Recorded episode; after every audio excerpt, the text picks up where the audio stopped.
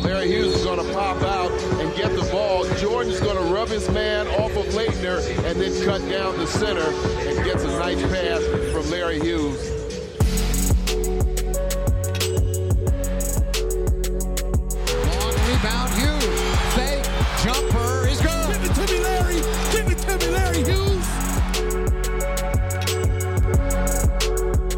Okay, everybody, welcome to this week's Believe in Wizards podcast. I'm Matt Moderno. I'm joined as always by my co host, Larry Hughes. And today we have a special guest, Mike Prada. Uh, Mike is the founder of SB Nation's Bullets Forever blog, also a senior NBA writer for SB Nation, and currently is working on Prada's Pictures, uh, an X's and O's focused NBA newsletter. So, Mike, thanks for joining us.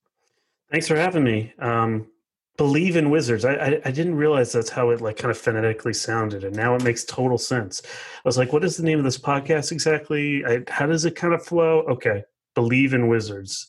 We're a part of a, a larger Believe podcast network, so we didn't we didn't start with the name. We've Okay. gotten a little questioning on on how to do it phonetically, but it's just like the word believe. Uh, so the whole podcast network, the point is to put a host with uh, with a former player, and so like uh, Rick Barry does the Warriors podcast. Obviously, Okay. Larry's here on our Wizards podcast, so that's kind of the you know the, the Okay, whole genesis of stuff. interesting. What if you What if you don't believe in the team at that point? Well, you, you you hit the leave button and you you exit.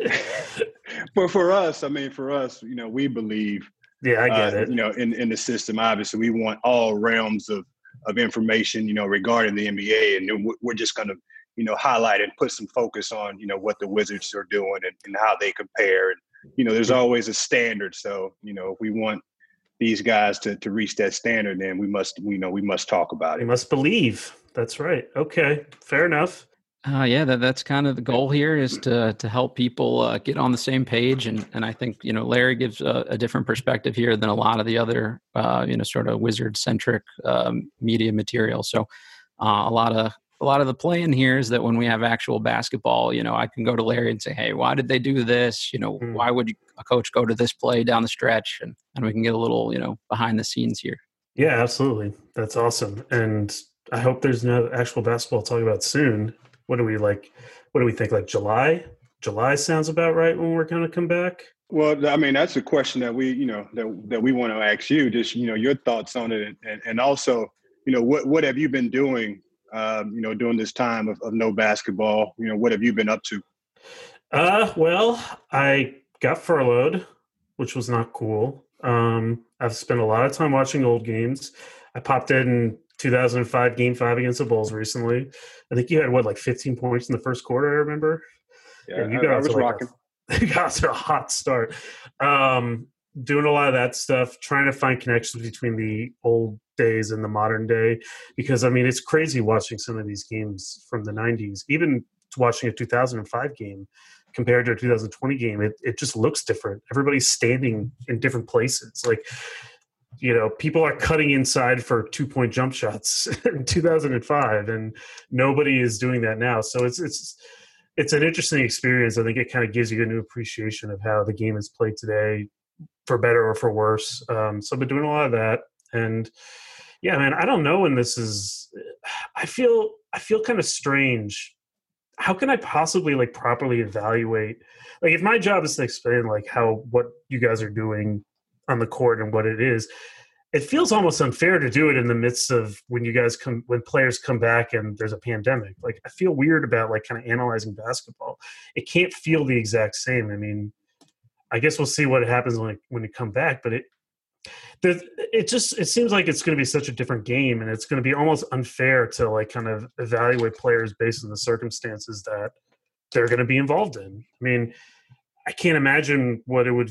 I mean, I feel like there must be so many conflicting thoughts for some of these players. Like, obviously, they want to. They have unfinished business with the season. There's their own money on the line. But how can you feel totally comfortable coming back amid the circumstances? So you, you feel like you know you feel like some of the guys will get or some of the teams you know if we do resume you think they'll get uh, some sort of a pass uh, just because of the circumstances or do you feel like uh, you know a, a guy like a say a, a Stephen A is is you know still going to you know berate someone if they don't play well uh, Yeah. coming back from this thing. I don't think that the players will get a pass. I just know that, like for me, it's just it'll feel and i don't think like what i try to do is like kind of this is wrong or right i try to think more in terms of this is why a thing works the way it does for a fan but yeah i'd feel kind of strange being like yeah you missed that ro- that rotation was late. What are they doing double teaming there? Oh well their their state of mind is all kind of fucked up because of the coronavirus. I would feel weird about it. I'm guessing a lot of people wouldn't.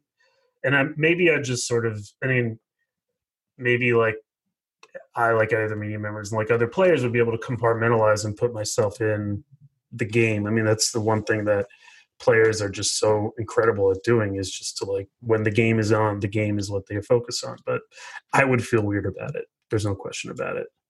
For the first couple weeks, I, I, think it's probably hard to be super critical on somebody's level of play. And, and Larry, for you playing like around a lockout, did you notice sort of less media criticality that year as opposed to other seasons, or or not really? You know what? Not really. Um, but but you know, like like Mike is saying, I mean, you're able to, you know, take yourself to a different place and, and understand that the job that's at hand. Obviously, um, you want to be on that stage. You want to be in front of, you know, millions of fans, thousands of fans in the arena, which that's going to change. Uh, but I think that helps the mindset of, of, you know, what's your ultimate goal is to show your talents to the world. And um, you know you're going to do that at all costs really you were with golden state during the 99 season or were you still with philly? I'm trying to remember. I was with philly. You were yeah, still with philly. Philadelphia. I mean was it hard to i mean I, I can imagine condition wise it was difficult to just sort of get back into the swing of the season. Then you guys are playing back to back to backs yeah. at different points. Like that's the thing i worry about for players coming back now is so many of these guys don't have gyms in their homes. And so, how much have they really been staying in shape? And they can't really go to a gym because of the lockdowns. And then suddenly, I guess they're going to have a training camp, but they're going to be thrown right back in there in the throngs of a playoff race and then a postseason. You know, that must have been really challenging during the lockout. And I worry we're going to have a similar situation happen now. Yeah, and I, I think you know just with the guys and, and how they train, you know now it's it's a lot of functional training. It's a lot of core strength. Right. Um, so those things, you know, you would expect, you know, for a, a, player to keep their body, you know, their core strong. And you talk about, you know, the, the cardio piece of that's a different animal. Um, You can't simulate that. You can't work out to simulate that. There's nothing you can do except throw yourself in that fire mm-hmm. and then, you know, recover from it, right? Shock the body, recover, and then your mind understands that your body can go a little bit further. And that's a process that's going to happen you know over, over a few weeks. That's not you know a, a, day-to-day process. That's something that happens you know over over a course of a, of a few weeks to to properly let your body recover you know shock that body and recover. I'm actually interested in what you're saying about that it's a lot more about core strength because you, you really see that. It seems like you played in an era where it was like the transition was made sort of during your time. Is that a fair way of putting it? Like what later in your career was there more emphasis on core strength than what and rather than I guess what like kind of traditional lifting, uh, getting stronger in the upper body and stuff earlier in your career? Is that that's really the change? Yeah, pretty much. I could say there was a changing of of the thought process of of training, uh, probably around 2008, nine, probably closer to ten, maybe. Okay. Um, when you just weren't thinking about, you know, racking the weights up and, and, and going to hit the weights, you were really doing you know more body exercises right. you know more functional exercises. Why do you think that was? Was it i mean I, I my theory is that some of it was based on the way the game was the rule changes and the spacing. And if you're driving to the basket from a long way away it requires more core flexibility than if you're posting up and turning around and shooting. I mean is that why is it that it changed so much? Yeah i think just the the functional training is is relates to the spacing on the court. So there's more spacing now and your movements are are have to be that much more efficient. Um, and I think that that you know came into play as far as training to how can I make my body more efficient, and that starts to talk about those little small muscles, you know, those little core muscles, those fast twitch muscles, and you just couldn't get that with your traditional uh, bench press squats. Um, so I think guys start to transition into you know more of that you know that functional training where you're actually using all of those small muscles that make your body more efficient to move It's interesting. I hadn't real I hadn't considered that that would be easier to do because a lot of that you don't need weights for maybe or some of it you do, some of it you don't. I hadn't considered that maybe that type of training is easier to do in a quarantine situation than maybe the type of training that was required for the 99 lockout. I hadn't even really thought about that, but that makes a lot of sense. Bands and flexibility and, and things like that. Maybe a little yoga here and there too, like stuff you can do at home as opposed to needing a big rack of weights. Yeah, I think it's it's been proven to to be more successful over over the long haul. Um, you know, not putting as much uh, strain on your body due to the weights, but making sure that your muscles are stretched, uh, making sure that those core things are strong. Um, you know, and really supporting the body as opposed to just uh, building, you know, building the body up to be, you know, physically strong looking. Was there anything you noticed, Larry, around like recovery too? Is, is like, did that change over the course of your career at all? Like the ice baths and all those kinds of things? I know you guys got more rest toward the tail end, but anything like that? I think it was just a matter of, of the evolution of the game. Um, you know, more science coming into play. Um, you know, how the body really reacts. Uh, just the you know the ability for for tech companies and things of that nature to to hook you up to a machine and understand exactly how your body works, exactly you know what you're losing, you know when you go out to compete, um, you know what sort of load you know you're having doing practices. These are all the things that the NBA tracks now. So when you talk about when's the proper time to have a cold tub, when's the proper time to have you know uh, an ice bath. I mean those things are really uh, laid out, you know, now in, in a program where you know we're going to follow this this program, and this is going to keep you healthy and on the court. Uh, it's really interesting, especially in the context of the, the, Last Dance. And it sounds like Tim Grover was one of those guys that was kind of early on on training appropriately for basketball versus just, you know, baseball is different, basketball is different, like having the right muscle groups built up. So it's interesting to, to hear you say that. So, Mike, I, think I uh, just wanted to jump in a little bit here with um, some of the Bullets Forever stuff, if that's all right. I think, uh, yeah. You are kind of the, uh, you know, the, the name was a mis- you know, the name was a mistake that's what I wanted to ask. So can you can you tell us that story? So the original, I, I was just like some random dude and college student in Boston, just from the area. Wanted to, you know, it's funny. Like actually, like Larry, your 05 team was really what got me back into the Wizards because I sort of the end of the Jordan era didn't feel great to me, and I sort of stopped.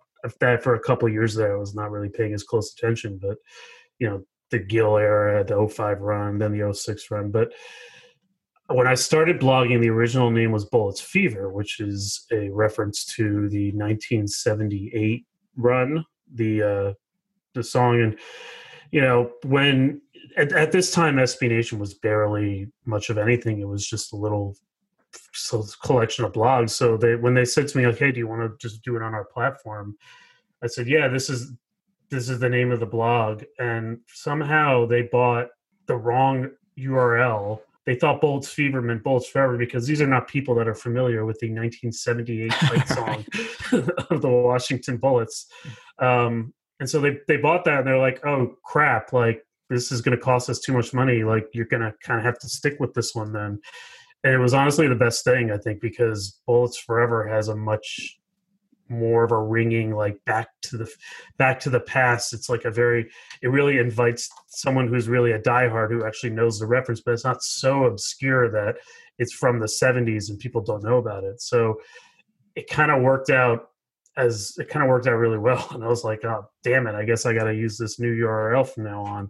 But i think without that url i don't think the site would have grown as much as it did to the degree that it did what, what do you feel about just the, the, the name? I mean, or how you know how does the, the area feel about the name? You know, the, the Bullets versus the Wizards.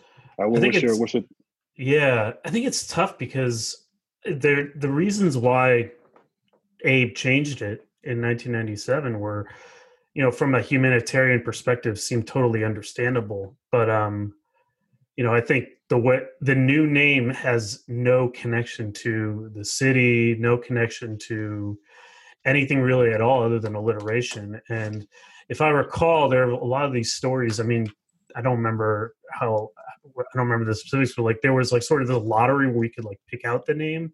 And I feel like they rigged the results so that Wizards would win because Wizards is so uncontroversial compared to Bullets. It's such a you know, how can you how can you get mad at like kind of a Merlin person, like sort of whatever, do I can't talk, but you know, like that. So it's weird to say like you know yeah we want to go back to the nickname that like is associated with gun violence. Yeah that's that's what we really want. Like that feels weird but i do think that there was something a little bit more like dc centric a little bit more history with that name and what they replaced it with was something that you could import it from anywhere.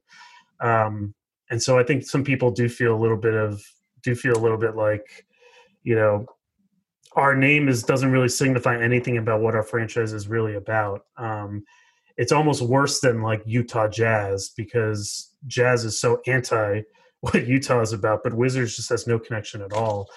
And I think it's interesting you see like uh, over time it seems like um, maybe not necessarily by 05 but certainly recently they basically returned to bullets colors without changing the name so it feels more like a bullets team without having to actually go the extra step of like dishonoring Abe Pollin and changing the name back so i guess it kind of has worked out in a way but I, I think it, I think that's the way I could sort of feel about it. That maybe like bullets, there wasn't anything special about the bullets name, but there's nothing special about the Wizards name. If I remember correctly, it was a contest, and bullets or and Wizards wasn't even the number one vote getter. I want to say it was something even more ridiculous, like dragons. Wasn't it Sea Dogs? That was up there, something like that too. I mean, they had like a couple really kind of random ones at the at the very top, and just like uh, wizards alliteration, cool. Let's go with that. Non-controversial, um, and then the very fact that like they made it a fan vote and then apparently didn't pick the top one, like sort of no fan's gonna like that. Oh yeah, you want our opinion, but you're just gonna go against it. Yeah, that that doesn't sound great. Mike, per- perfect, perfect, perfect world, perfect world. You get to choose. What's the name of, of, of the team? I think I'd go back to bullets. I think I'd do it because because I was thinking like, is there something like kind of like all the other like DC landmarky type of names have been show have been taken. Like there's already a Nationals, there's already a Capitals. Washington Monuments, I think, would sound kind of strange. And I, I don't know if I like like the direct link to the ownership group. That didn't really work out well with the Bobcats. Um, so I guess I'd probably just go back. Why not? That's fair. I think I'd That's go fair. back if there was a St. Louis team again, is there any buzz around like the the old spirits of St. Louis team? Like, is is that you know do people have a connection Great to name, that anymore? By the way. Amazing name. I, I don't think so, but you know what? We're so you know starved and, and craving for an NBA team. We might take the Sea Dogs. I mean, we, we, we, hey, we take anything, man. To be honest with you, and we think about changing it, you know, ten years down the road. St. Louis Arches. For sure. Um, so, so Mike, when when you started out with this stuff, I think you guys were probably the first real blog in the locker room after games and covering stuff head on. Is is that fair? It was us, and uh, there was another blog, Truth About It, that got mm-hmm. in um, at the same time. Yeah, I didn't know what the hell I was doing. I'm still incredibly thankful that they let me in. I, I think if that happened today, that would. There's no way they let me and, and then no way they should to be honest. I didn't know what the hell i was doing. Um, but yeah no i just graduated at that point. I wanted to sort of try to find a way in to this industry somehow.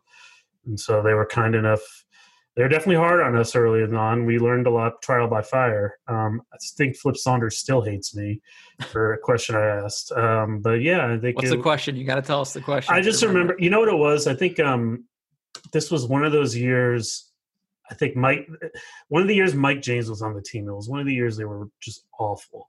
And Mike James was upset about the lack of playing time he got. And he talked to a couple of us about it and like how he wish felt like he should have been playing more. And I remember I wrote it up and Flip was really upset that I didn't talk to him about it. And I, this was like sort of after any chance I could have had to talk to him. And I guess he just thought that was like very unprofessional. You know, frankly, it probably was a little bit. I probably should have found a way to kind of get in touch with him, even though there was no official availability. But from that, I think after that, he there was one moment where I started asking a question. He just walked out of the press conference. He pulled a. That's not even pulling a pop. Like that's something worse. And Flip, you know, Flip Flip is the nicest guy ever. like so, I felt like if I if he was this upset, I mean, I really must have done something wrong. That's the story of why Flip Saunders walked out of me in a press conference in 2011. What's the the change in stigma been like from being like blogs first in the locker room to now it's one of the major ways that people consume news about a team? I mean, it's interesting. Like, what is a blog exactly in that in this context? It, over time, it just sort of became like a different medium to convey information. I mean, in some ways, like there probably should be a stigma over just some random 21 year old fresh out of college who was a fan of the team, like suddenly being like, yeah, I'm legit now. Like, what good would an industry be if there wasn't any of that? Um, you know, I got lucky that there was wasn't. I mean, from a player's perspective, I'm sure players are like, who the who the fuck is this guy? Um, so I guess like it, I, I think it has changed only in the sense that like it was for there was a period of time where it was easier to get in, and now I think we're I mean, right now we're in a media industry where like they're like you have to be a really big player or you've got bunch of people starting their own newsletters. Like the there's so many layoffs happening. I don't think it's all that different from the world we started and we've kind of almost gone back uh, back to where it was. And you know, I'm not saying one was better than the other. Like I just think there probably should have been some gatekeepers. Um, and I just happened to come across that along at a time where they were relaxed and I was able to carve out a niche. But you know, if I had a chance to do it over again, there's a lot that I would have tried to do differently to kind of be a little bit um, more professional than what I was. How, Mike, how, how do you use that? I mean, obviously, like you said, there are a number of, of guys jumping or people jumping into into the lane. Um, you know, are you able to give back? Are you able to give information back? Do you have any vehicle set up to to help you know mentor, tutor uh, yeah. up and comings? Yeah, I mean, my job with SB Nation for a long time was to be like the section editor rather than the writer. Um, and as I did that, you know, we brought in a lot of we've brought in a lot of young writers who are now kind of thriving either for us or for other places or covering beats. Um, and I just remember like one of the things I would always try to tell them is that you know you have to kind of be you have to be aggressive like you can't be in your own head um, you have to be willing to kind of stick yourself out there a little bit and people tend would respect you you know if you are that like there are no rules in this industry really i mean you just have to you have to do and learn from doing and i you know that was something that i think i did to some degree and i think i could have done a little bit more um, and i think I, I tried to put that out there to people i also just think that no matter how many people are jumping in there's still so many unique ways to talk about basketball. You know, if you want to be a, if you want to talk about what's happening on the court, you can talk about what's happening on the court. If you're more interested in kind of talking to PJ Tucker about his pancake habit, which is what one of our writers did, and something that was really fun, like there's an avenue for that too to kind of reveal some more of the player's personality. You know, the key is I think to find what you really are passionate about, and there's nothing whether you get the access to the person or not, you can still pursue that lane effectively and still carry it out and like to do it with enthusiasm and and to not be afraid to do that. And that's what I tried to kind of get across to some of the young writers that I've had the pleasure to edit um, that have gone on to do bigger and better things. Um, that's what I try to tell them. Are there any guys for you that like when you, you, mentioned being like a 21, 22 year old in the locker room that like pulled you aside and were like, Hey, young fella, that that's not the guy you want to ask that kind of question to or, or any of that kind of stuff? Yeah, there were a few. I think most people really were just, were really nice about it. I mean, I, I, guys like Mike Lee, who's still doing it for the athletic guys like um, Mike Jones, who now works for USA Today doing, um, doing football coverage, some of the older AP guys, some of the, beat veterans, like each of them had different styles of sort of doing what the, um, of telling me this stuff. Mike Wise from the Washington Post at the time, I don't know where he's at now. Some of the guys that were really there covering your team, Larry, you know, back in that that time, Ivan Carter. They were they all had their different ways of sort of going about the business, and uh, but I, I was I don't think any of them really felt threatened by someone new infringing on their turf because I think they all understood that there was something that they could do that I couldn't, and there was stuff that I could do that they couldn't. You know, I was able to present myself as a fan, to be not be totally like kind of straight objective journalists, and they were all. I mean, really couldn't have been nicer considering I was infringing on so much of their turf. Um, so I'm sure there are plenty of people I've forgotten, but those are some of the ones I remember. And you know, really, some a lot of the members of the Wizards PR team were really great. Um, I'm trying to remember who was there during 05 and if they're still there during 09 but you know some were again some were did it with a smile some did it with a scowl but they all sort of gave imparted stuff that um, really helped me out i guess Larry, what was that shift like from the player perspective when sort of the, the, the faces in the locker room changed a little bit and the outlets sort of evolved? Um, I, I think you know what you you quickly identify the people you know that you should talk to, um, the the guys that you you know kind of give a quick comment to. Uh, but I can you know speak for myself. You know the the guys that you know that when the locker rooms or the media you know coverage that was you know from the DC area or covered the team, they were great. I mean, I think that that's why I have you know such a great feeling um, for the city and for the organization you know, as a whole, just because of all the people that surrounded, you know, the you know the entire process. So for me, you quickly identify, you know, who's the right person to talk to and who's you know out to kind of make a name for themselves, um, and that happens. So you obviously have to rely on the senior writers and the you know the senior staff, and then your veteran teammates to know exactly who you know you should give your time to. But players know man, man, player, players know it, it doesn't take long for, for us to figure it out. And then once those opinions are formed, it's hard to it's, break. It's, it's hard to break, you know. So uh, my experience in DC was definitely uh, definitely positive. What would it have been like if it was during the time when now I mean, social media wasn't as big a deal back in 2005. I mean, I think a lot about what Kevin Durant's doing on Twitter now. Um, just sort of the way he's he's carrying himself for good for better for worse and i think a lot of these guys it's almost immaterial sometimes what you would tell a reporter because you can tell people directly uh, for better or for worse. Like people remember what kevin durant tweets more than what he says to reporters. Yeah and i, I think that that's definitely you know an evolution changing in, in times. You know i was in that that transition from the 90s players you know rolling into the you know the, the late 2000s 2010s so we didn't that's not how we you know communicated. It was you know we had you know one or two writers you know reporters that were surrounding the, the system. And those those two guys you know two or three guys really got all of the good information. And then everything else was kind of you know a version you know of that you know not necessarily going into details. And then the player just allowed that writer to figure out if there was more you know details to that story or to that event you know yeah that's not that different from how today works i guess yeah. i mean there's still in some ways it's sort of contracted more i mean i mean now that the virus is happening i mean i wonder if like reporters are going to be allowed in the locker room ever again literally know? a question on our list is do you do you think uh, that'll happen I mean, I'm curious for the player perspective here because you know a lot of reporters, and I, you know, this isn't necessarily as much what I do, but it's still something we're thinking about. Is that you know, on the one hand, you know, it is necessarily unsafe. There are tons of us, and we are kind of infringing on a space that is sacred to players. On the other hand, you probably needed those moments to get to know the reporters to be able to have the rapport that you needed with them to, you know, probably helped you in the long run to like be able to build that relationship and have that time and if that's taken away it may be a situation where i mean obviously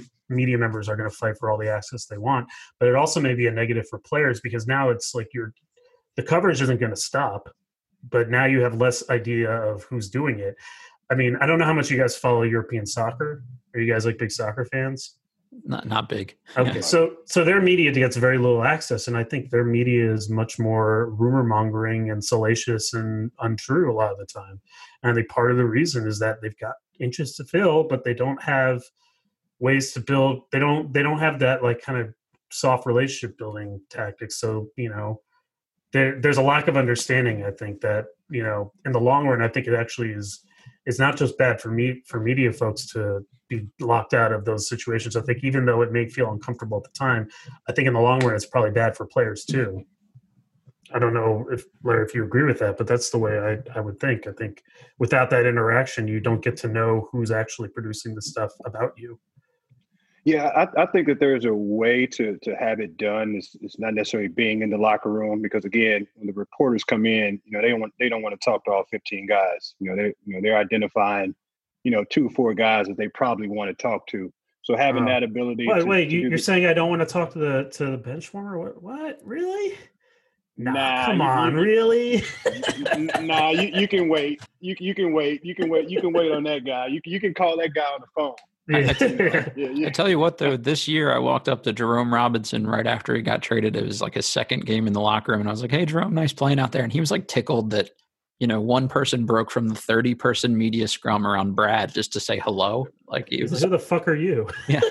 It, Why are you it, talking to me? That's awesome. and he kind of looked around for a minute, like, okay. And I mean, I didn't stick stick it out, but I, it, I've always felt uncomfortable being in the locker room. Like I feel like I'm I'm too in your personal space. Uh, the coach immediate coach media availability is much more formal, I think, and gives you some like downtime to to decompress after a game first. But I, I think that's where you know guys recognize you know who those media members are, right? When you're when you're out of the shower, maybe you've had a good game, but if you're just fresh out of the shower and you're making your way to your locker, I prefer to put my clothes on before having that conversation. Sure. And a lot of guys do. I and totally if, get it. if, if a reporter is not, you know, they want to get in, they want to be first, and they're they're right there with you before you get a chance to do exactly what you want to do, then that causes that friction or that I don't want to talk to that guy sort of sort of confrontations. But like like players, they identify who those guys are that they want to give those stories to. And as we you know transition out of the, the, the pandemic, you know, I, I think that it, it won't be as bad as as you know the social distancing or you know crowded rooms. I think that you know we'll be able to find a way to have those conversations. One fear that I think a lot of reporters have as well, which is not something that uh, has anything to do with players, but just that all these media companies have less money, so they're going to spend less money on travel so that they can go places. So they're just through no fault of any players or any teams or whatever, they're just going to be fewer opportunities to have like sort of more of those times to get to know someone. And that's nobody's fault but the media companies that are losing money. Um, that's another fear that I think people have, even if there was access allowed. Like, I mean, in 2005, you had guys that were on every road trip. I mean, like I can only go to every home game, and I, you know, had other work to do. So I couldn't necessarily go to the shoot arounds where you get to have chances to just sort of have more casual conversations and get to know people. I mean, after a game, it's just a huge rush. It's a difficult atmosphere to have that. And I totally get it. But if you if these companies are losing money, they're not going to spend the money for the reporters to travel and that those will be lost opportunities too. I think that's a fear. That has nothing to do with the players though, but that's another thing that may happen as a result of this while you're waiting this thing out at home, you can still have some fun with our partner, betonline.ag. There's no NBA, NHL, or MLB, but don't worry. BetOnline still has hundreds of games, events, and sports to wager on. NASCAR's back. There's the NBA 2K League, Madden simulations, UFC, or even online casino and poker and blackjack. Coming up next Sunday, BetOnline has ex Chicago Bulls Horace Grant, Bill Cartwright, Craig Hodges, and Ron Harper joining to discuss the Michael Jordan documentary on what they are calling the final dance. There's still fun to be had at betonline.ag, so use the promo code MyPod100 to receive your welcome bonus on your first deposit. Again, that's betonline.ag and use the promo code MyPod100, M Y P O D 100. BetOnline, your online wagering solution. And yeah, and, and as a follow up to that, I mean, you, you, know, will that or will that affect like deadlines? You know, when when you have to yeah. have things done, if they're not if they don't have access to the locker rooms if there's something separate that has to be done you know how does that affect uh, you know the deadlines that are set by these papers? Yeah i mean it's it, the deadline issue is kind of an interesting one because i mean i i've never had to really deal with it because i've never had like a, pre- a morning edition that i had to file to you know like i just it was just a website. Um, so i've never really had that experience but one of the things I had to learn, and it took me a little while to figure this out and prove too long, is that like the people who have deadlines, like kind of you have to let them ask their stuff first because you know they're the ones that really have a time crunch. Um, but even like this, the nature of like coverage of a game, right? Like I one of the things I was doing before this is I was like what looking on YouTube. I mean, the fact that I can find your game on YouTube from 2005 and I can find all this stuff. We don't have a problem of like we don't know what happened in the game there's so many ways that fans can figure out what happened in the game. So, what exactly is the role of a reporter nowadays covering games? You know, are we really doing game coverage the same way? And if we're not doing game coverage the same way, because why would someone someone watch the highlights or someone would do whatever? What is it that we're doing that adds value? And if it's not game coverage, then do we need to deal with the same sort of like, oh, I got to get my story in by 11 p.m. to meet the morning paper issue? You know, now I mean, now you see a lot of these media outlets like the Athletic, you know, where they're doing less game coverage and more coverage of the people, Mm-hmm. more coverage of the trends that are more based on multiple games. And I think that I actually think that's healthy for our profession. Like I don't think I think it is and I think it's healthy for everybody else too because it, it requires then less of that sort of mad rush to get sound after a game that leads to those cramped locker rooms and those cramped situations. Like why do we need to cover games the same way we used to? Uh, you know, Larry, you're obviously media savvy and just a nice guy in general. But were there ever days like you know where someone kind of came up to you and hey, you missed this jump shot, and and you just had to like refrain from like getting like maybe snapping at somebody a little bit about it? Not really, man. I was uh, uh Made all my really jump di- shots. I was just really, I was just really direct. You know what I'm saying? I, I tell you, like the jump shot, it, it can only do one or two things. It can go in or not. Like it, it that that's kind of how I, you know, that's kind of how I would answer that question. Is say, you know, Yeah. things happen. What if it was you blew that defensive assignment? Uh, you got to watch the film. You know, I got to go back. I got to go back and watch the film. Yeah. Uh, check out if it was, you know, something I could have did differently. Um, you know, again, it's all about being in the right position. Uh, but yeah, I'll go and check that out uh, and see how I can be better next time. Standard answer. Yeah, I mean that's that's the thing that I find interesting when I sort of really watch games closely is that like they're often there is no one blown assignment on a given play. You know, there is there's an action and a reaction and you know you may someone may do something and that may cause someone else to do something i think it's really hard to sort of especially when you're watching defense i mean i remember when we're watching your 2005 game you guys were in a zone most of that game five right Mhm. um, you played zone a lot in that series, and you know, in that situation, like I can look off the ball and I can see, like, yeah, this you were you were sinking when you should have been not sinking, or you were you were a little off the nail and you should have been on the nail. Those are, but I just think it's really hard to met, to evaluate one player's role in a defense in a defensive play, especially because you're reacting to what the offense is doing. So even though you have rules, and that's especially true, I think, now in the way the, how fast the game is now, you know, your rule, your rules and rigid systems go out the window when you're racing up the down the floor all the time. Yeah, you, you- you're relying on your principles, and like you talked about, the sinking and filling and the nail. Um, those are just the principles that you rely on. No one on the court is going to be in the exact same exact same spot the next time down the court. So that's obviously going to change, you know, your position, you know, on, on where you stand or how to best support your teammate. And I always said, you know, as long as there's some, as long as there's someone behind you-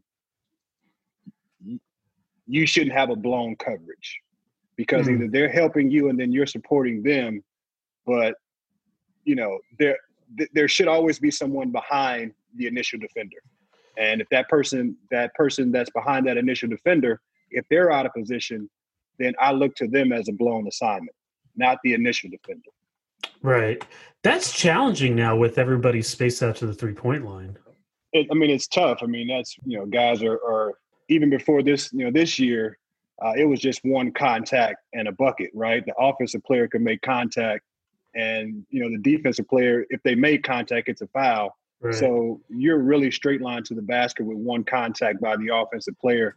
That allows zero time for the for the help side guys that are in the corner to protect the basket or to get in there without an initial bump from a defender. So if we break the game down completely, I mean, it was you couldn't fault a defender for for blowing an assignment or someone scoring a basketball because you weren't allowed to to, to play, you know, to play defense. Right. Yeah, I mean, and the help defender is like if the help defender is stuck guarding who's like a forty percent three point shooter as a big guy right now. I'm just drawing a blank. Bertans. Oh yeah, of course. Yes. What if like what if your help defender is guarding Bertans and Bertans sneaks away and gets a three? Everybody's like, how'd you let Bertans get open? Yep. Yep.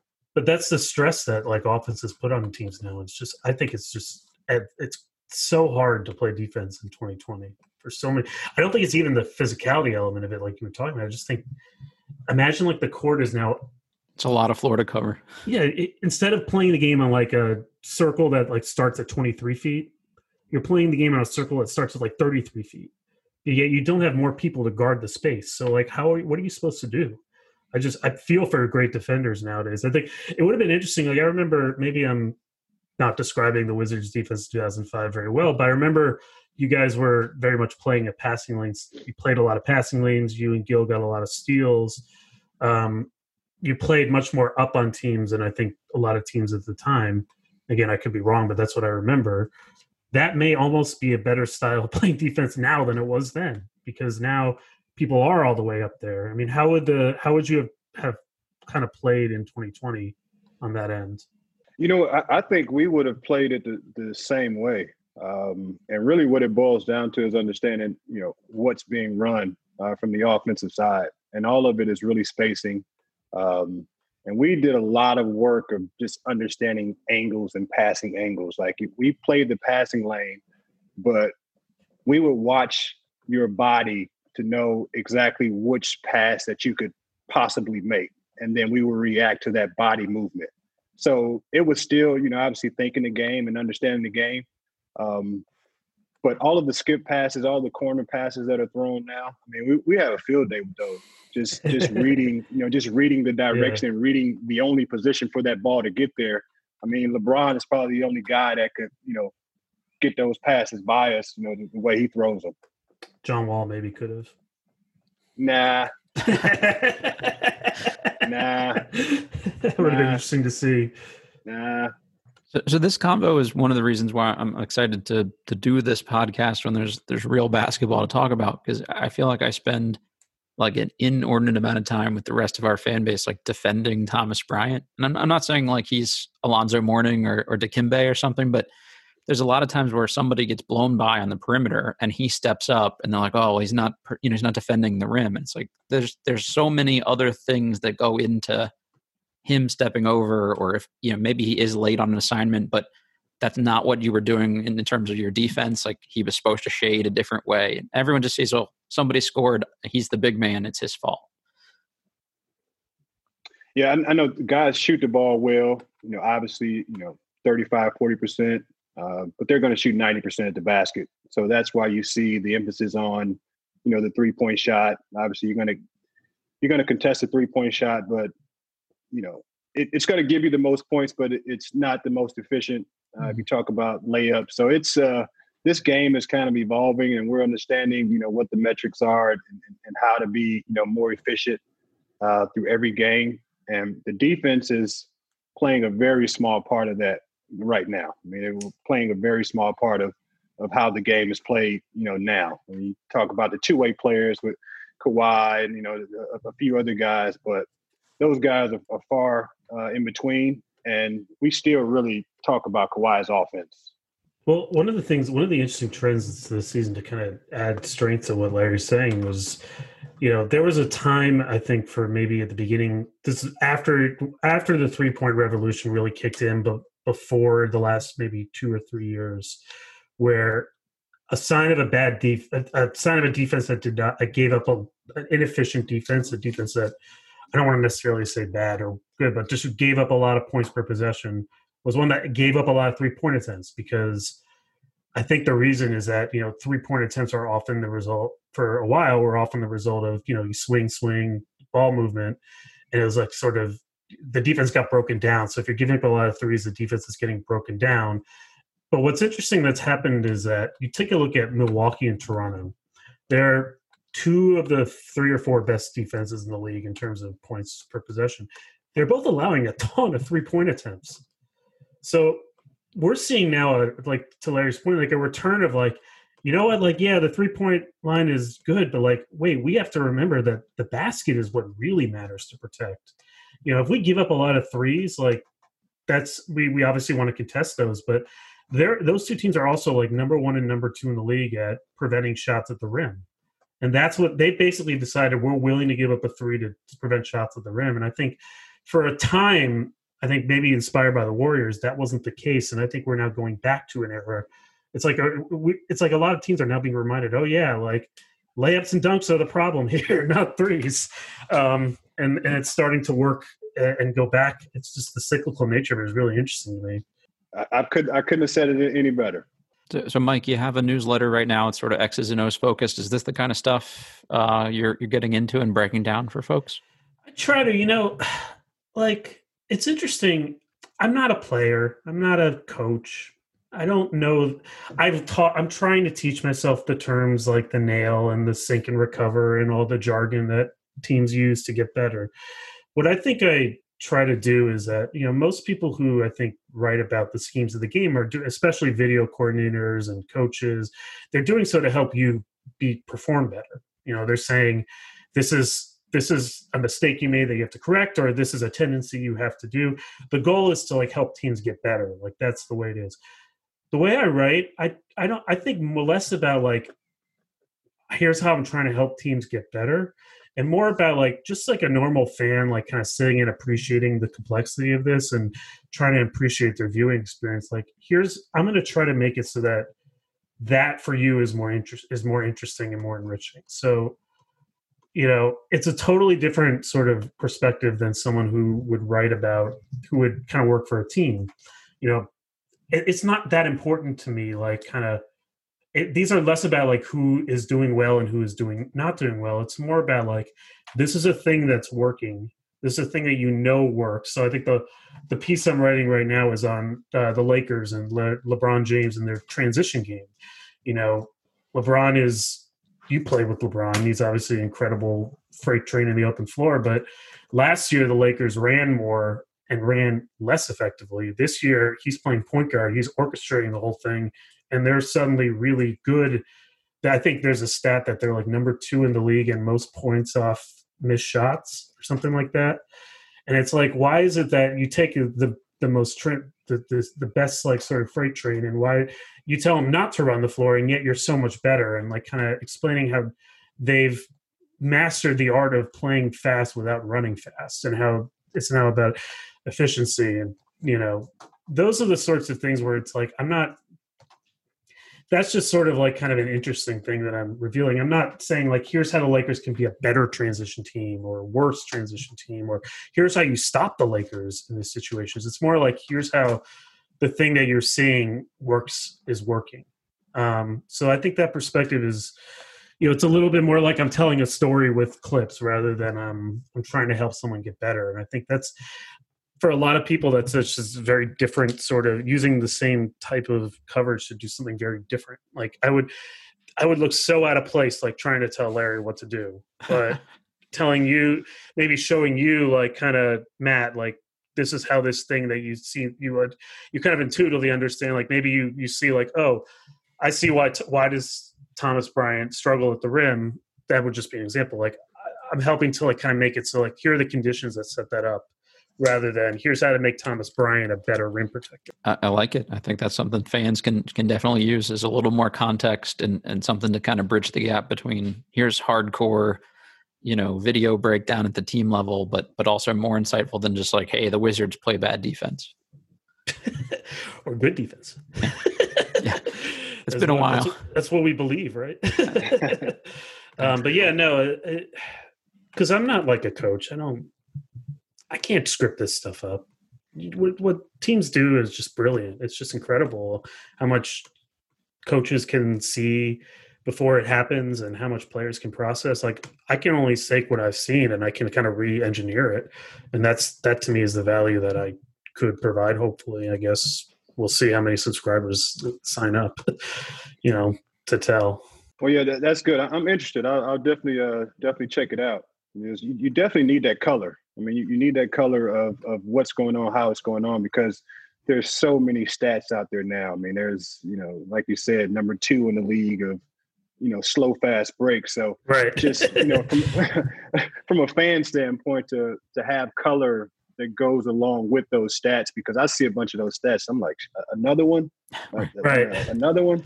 So it's it's it's good to have that color, um, you know, to go behind it. That's not necessarily a strategic sort of move uh, but just color behind the, the, the, why. Right. I mean, any stat. I mean, I, I think you know this is going to be. This is. I think a lot of media companies run into this trouble. I think a lot of, and I have so much. I love the analytics, like you said. I think they're really they're really interesting. But I think a lot of people just sort of mistaken. There's like a psychological term for this, and I forget what it's called, but where where the number becomes like the theory is when you run into trouble. Like every number has to have like some foundational qualitative theory behind why you're measuring it, right? Mm-hmm. And it, I think a lot of times people feel like look at all these numbers and feel like, oh, we know so much more because we can measure so many different things. But like, why are you measuring those things? What are you trying to figure out? That's, I think, what like the, the stat of like kind of how the Lakers score most on off missed shots or, or whatever. I think it's, it's, by a friend of mine. But I think he, he's from DC, Ben Falk. Ben Falk, yeah. cleaning the glass. Um, who I think interned for the Wizards maybe around the time you were there. Now he then he worked for the Sixers and he worked for Portland. Um, I mean that stat alone, what it all it really demonstrates is that when you run, are you successful at it? And it's just being able to understand that that's what it's measuring and it's not measuring something super esoteric i mean it's it's a challenge but like i mean that that's the way i try to look at it because there is just so much like you can i mean you can measure like how well someone shoots off one dribble two dribbles you know from this spot on the floor that spot on the floor but it has to have like sort of some theoretical backing within how the game is actually played and it's it's very easy to lose sight of that and I think that's what I hopefully this tries to solve.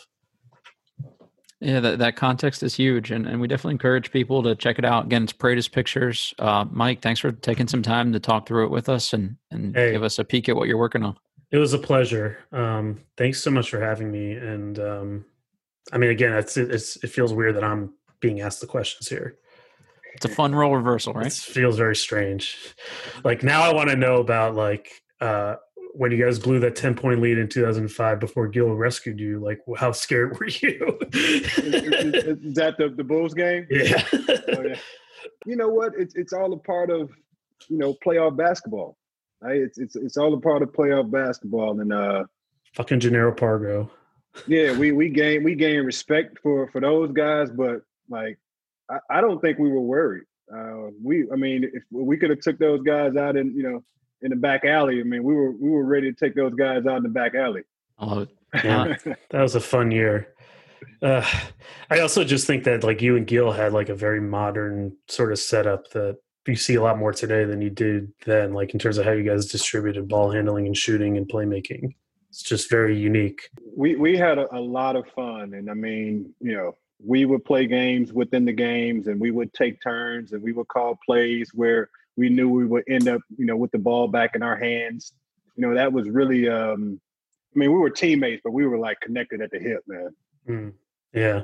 Fun times. Well, anyway, thanks so much for having me. Really appreciate yeah. it. Good luck, everybody. Appreciate Stay safe. Yeah, thanks you too, man, and, and keep in touch along the way. And we look forward to to checking the newsletter out too. So thanks and uh, thank you. Take care. Stay safe. Yeah, thanks, Mike.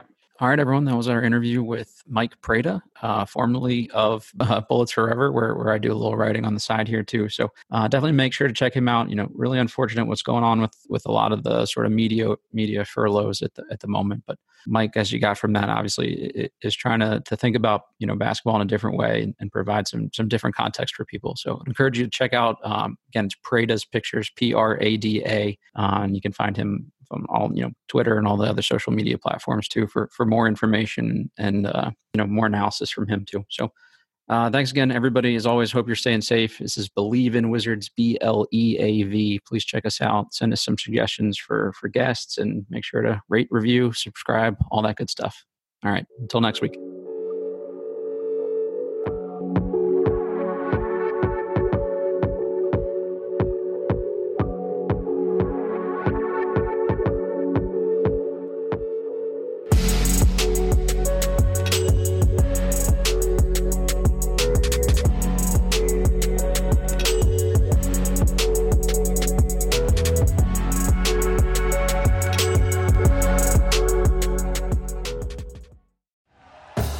For listening to Bleav. You can show support to your host by subscribing to the show and giving us a five star rating on your preferred platform.